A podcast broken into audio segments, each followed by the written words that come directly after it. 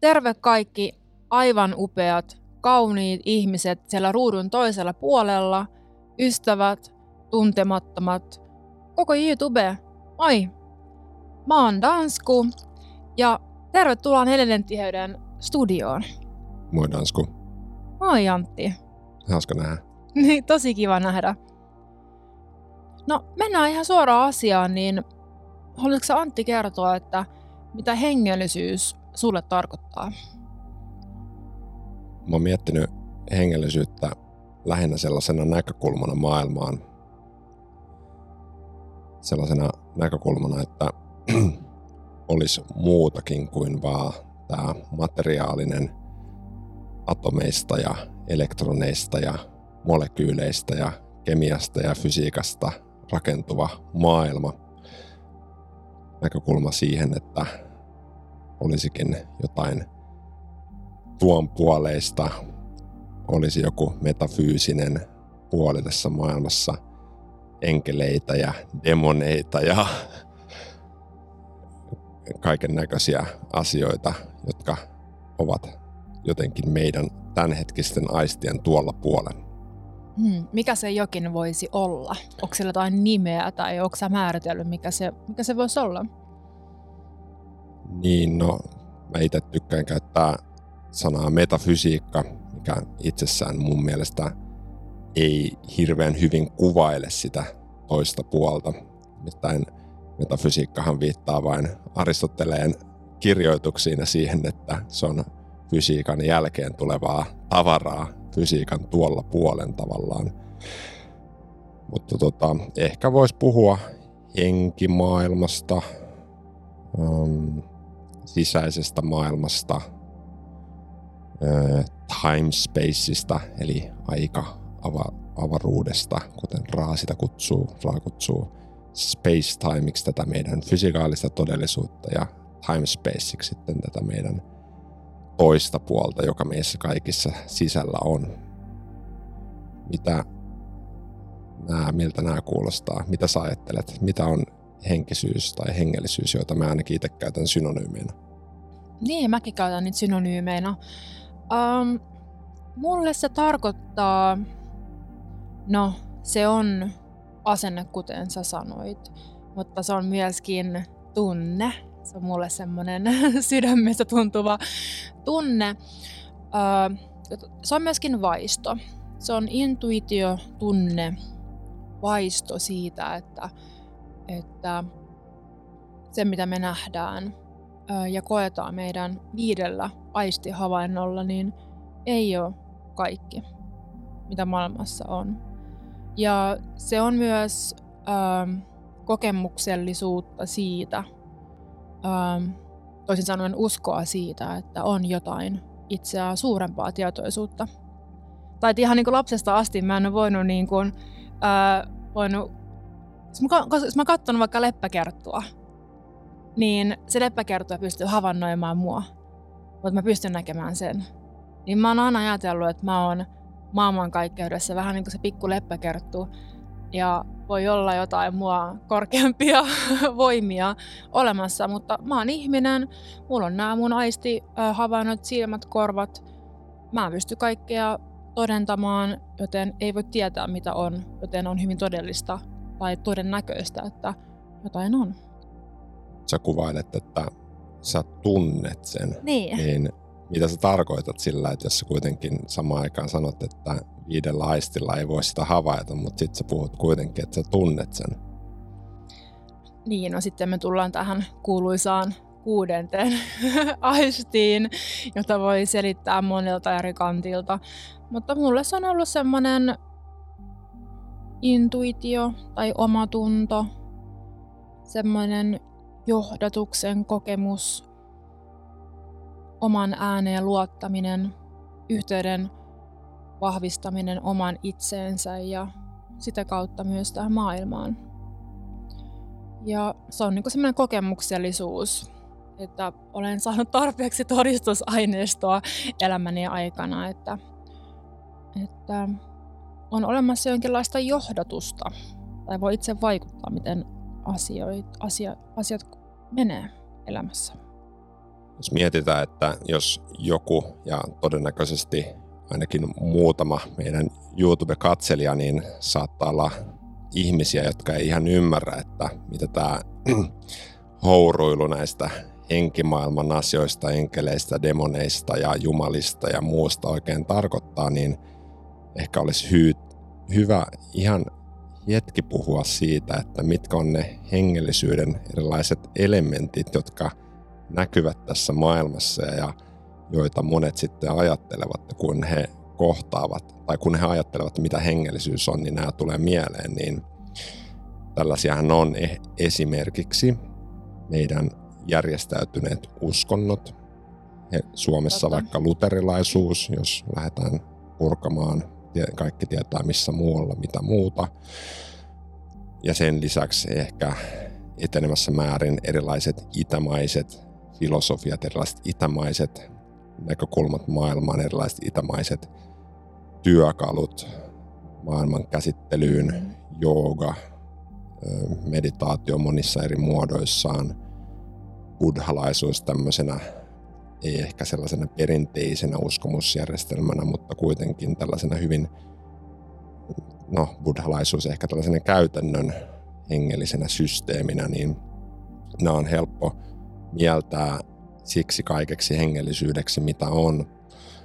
Mutta ainakin itse mä näen, että ne on vain työkaluja tutkia sitä henkimaailmaa, sitä toista näkökulmaa tähän kaikkeuteen ja sen takia helposti sitten ulkopuolisena ihmisenä, joka ei koe sitä toista puolta aktiivisesti elämässään tai ainakaan tietoisesti itse asiassa, pakko vetää vähän sanoja takaisin, että mä luulen, että joka ikinen meistä halusi tai ei, niin kokee niitä toisen puolen juttuja, mutta ei vain ehkä ymmärrä, että miten ne toimii. Mutta tota, miten, mitä sä sanoisit ihmiselle, joka ei ymmärrä sitä toista puolta, että miten tähän kaikkeen hengellisyyteen kannattaisi suhtautua? Eli se tarkoittaa toisella puolella siis ö, hengellisyyttä ilman uskontoa, ilman jotain dogmaa mm, tai... Mä tarkoitan, että miten henkilö, joka ei aktiivisesti, tietoisesti koe sitä metafyysisen henkipuolen, mm. Timespacein asioita, niin miten hänelle erityisesti kuvailisit hengellisyyttä, koska nämä meidän alkuläpinät saattaa mm. kuulostaa vähän oudoilta, jos ei ole aktiivisesti niitä työstänyt.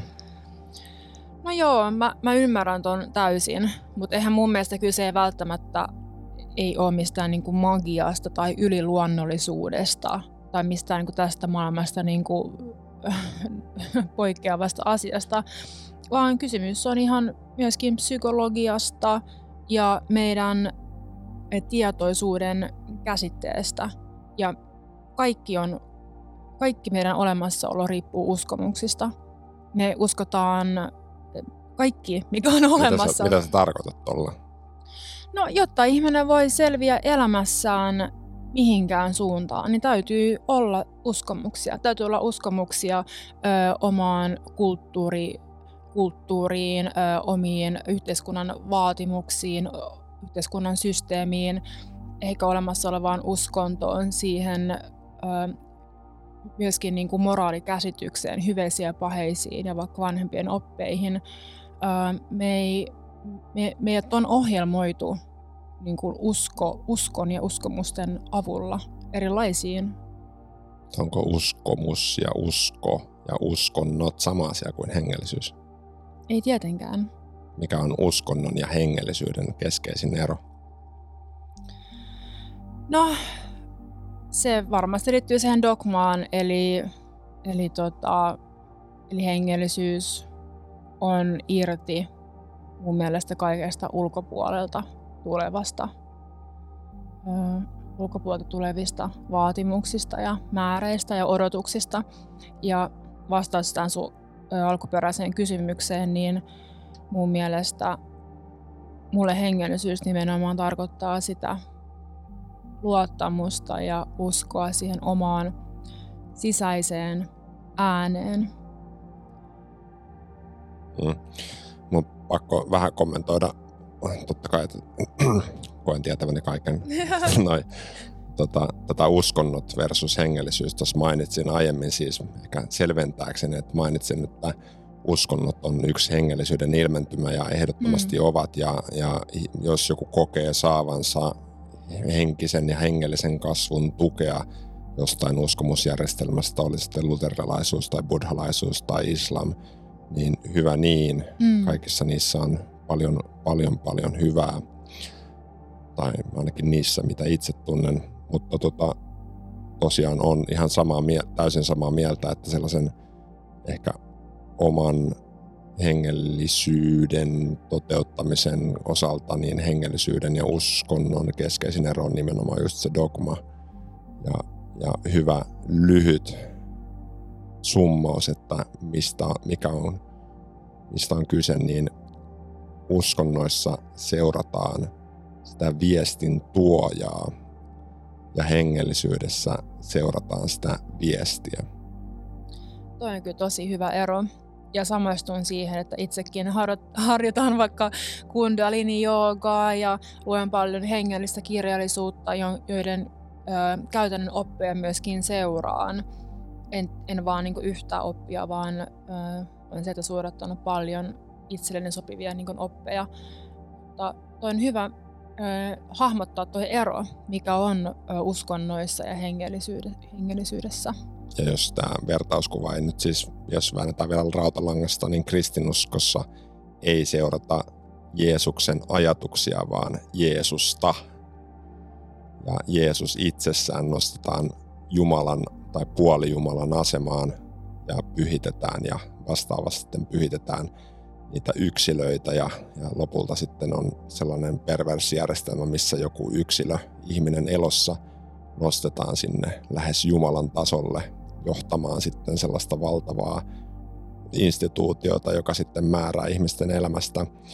Ja verrattuna sitten ne, tässä sitten Jeesus se viestin tuojan seuraaminen ja sitten vastaavasti se niin kuin ehkä oikea hengellisyys tai semmoinen niin kuin dogmaaton hengellisyys on sitten sen Jeesusten, Jeesuksen ajatusten seuraamista ja, ja tota, ne on yllättävän samankaltaisia monien muiden ajatusmaailmojen ajatusten kanssa ja, ja siinä ehkä sitten otetaan se, ne ajatukset ja tutkitaan niitä ja reflektoidaan niitä sitten siinä omassa kasvun kokemuksessa.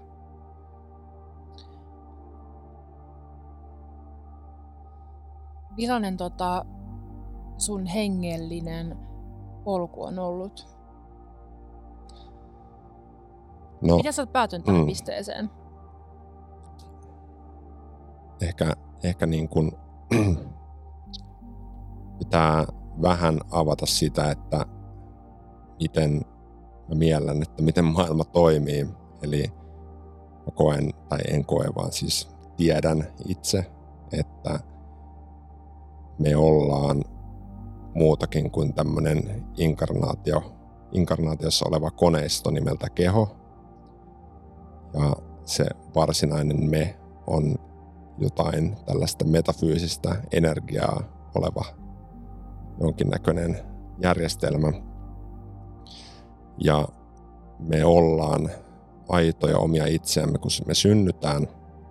Sitten ajan myötä me koetaan, me kasvetaan, me opitaan, meitä opetetaan, meitä ohjataan käyttäytymään tietyllä tavalla, joka luo meidän erityisesti, ehkä osittain myös voi ajatella, että meidän aivojen, aivojen tietokoneena ohjelmoidaan, mutta myös meitä ehkä sellaisina myös metafyysisinä olentoina ohjelmoidaan. Ja sitten pikkuhiljaa se kivi, joka me oltiin, niin sammaloituu ja lopulta me täysin vaan identifioidutaan sitten sen meidän kehollisen olemuksen kanssa ja, ja ennen kaikkea ollaan sellaisissa yleensä tässä yhteiskunnassa sellaisissa ahdistuksen pyörteissä, missä erilaiset inhottavat asiat, traumat ja sitten myös sellaiset ihan ajankohtaisetkin ahdistuksen aiheet sitten öö, vie suurimman osan siitä meidän tietoisuudesta, siitä kapasiteetista, mikä me ollaan. Ja sitten se niin kuin hengellinen prosessi itsellä on ollut hyvin niin kuin maallinen aluksi, että se on ollut hyvin sellainen tavallaan terapeuttinen, on, on vaan käsitellyt niitä traumoja, niitä innoittavia ajatuksia, mitä itsessään on. Ja sitten kun ne pikkuhiljaa poistui, niin sitten alkoi kokemaan sellaisia asioita, joita voisi ehkä kuvailla paranormaaleiksi tai henkisiksi.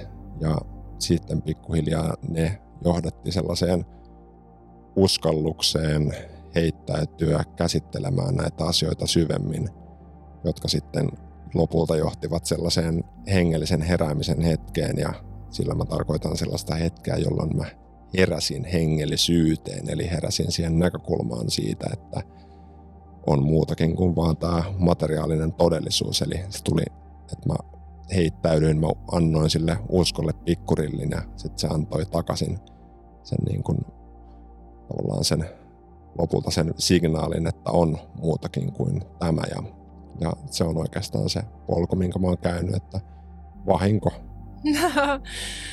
Ei, sulla tosiaan oli tämmöinen ö, pitkän matkan jälkeen kiteytynyt, hetkeen kulminoitunut tämmöinen vähän niin kuin heräämisen kokemus.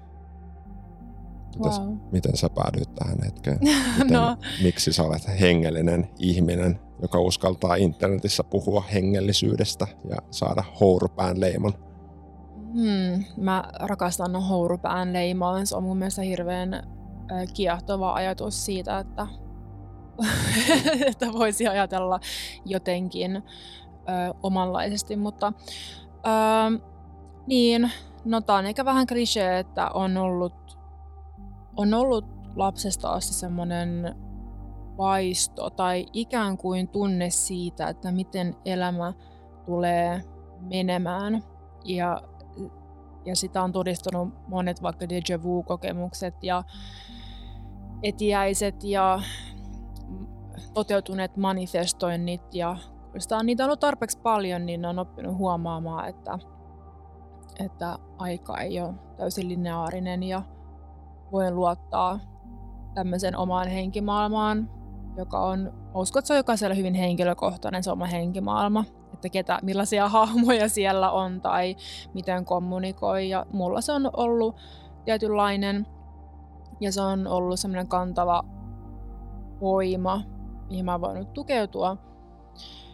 Ja on ollut myöskin hengellisiin, hengellisen heräämisen kokemuksia, joita voi myöskin kutsua yliluon, yliluonnollisiksi kokemuksiksi. Ja totta kai sitten tämmöiset kokemukset niin on niin voimakkaita sekä fyysisesti että kokonaisvaltaisesti, että ne muuttaa kyllä tosi paljon sitä arvomaailmaa, missä elää. Niin siksi puhun näistä asioista. Viimeisenä kysymyksenä sekä itselleni että sinulle, mikä on keskeisin viestisi liittyen hengellisyyteen yleisesti?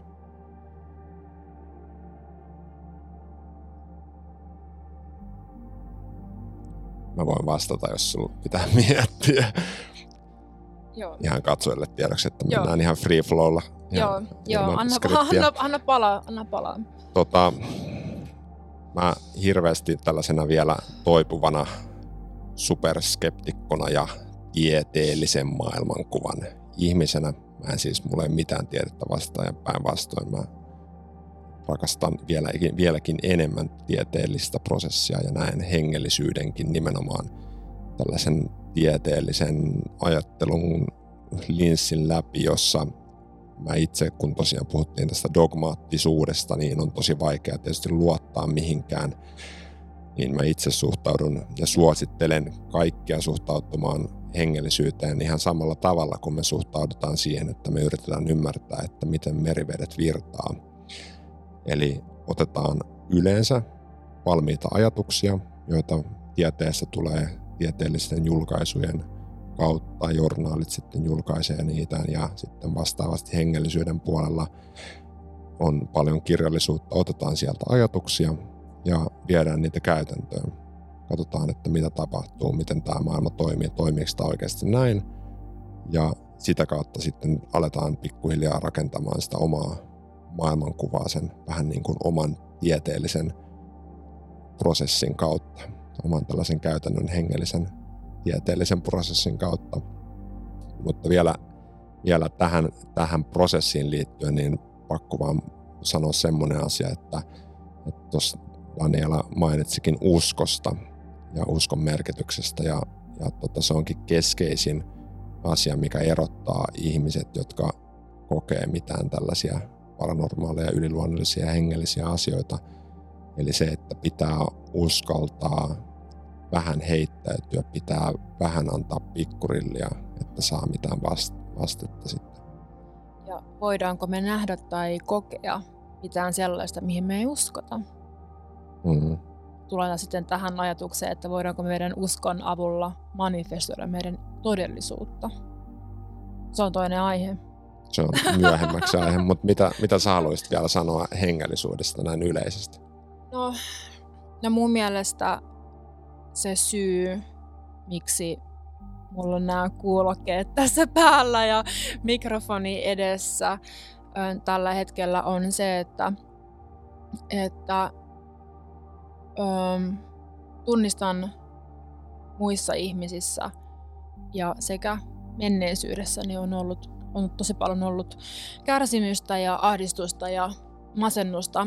Ja monilla kaikilla se johtuu eri, kaikilla on omat henkilökohtaiset syyt kärsimyksiin. Mutta mun mielestä suurin kärsimystä ja kipua aiheuttava tekijä on se, että ihminen ei ymmärrä olevansa hengellinen. Ihminen on kadottanut yhteyden itsensä ja maailmaan. Ja ihminen on pahimmassa tapauksessa uhriutunut ja uskoo niihin omiin mielessä tapahtuviin vanhoihin toistuviin tarinoihin. Ja sekin on kyse on uskomuksesta. Kyse on siitä, että uskoo, että minä olen huono, minä olen riittämätön, maailma on paha. Ja näin. Ja näin ihmiset luo ajatuksiensa voimalla sitten sen oman elämän, missä elää.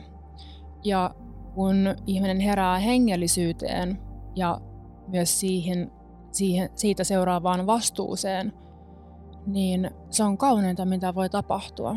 Että se elämä voi kääntyä ja voi kokea rakkauden ja vapauden koko elämässään. Että se on se, on se syy. Kaunisti sanottu. Joo. Kiitos, Tansku. Kiitos, Antti. Ja katsojille sellainen heitto, että ehdottakaa kysymyksiä. Yksi kysymys, josta voitaisiin aina tällainen keskustelu käydä, niin katsotaan, että syntyykö tästä meidän välistä dynamiikasta miten mielenkiintoista sisältöä. Seuraavaan kertaan. Moi. Moi.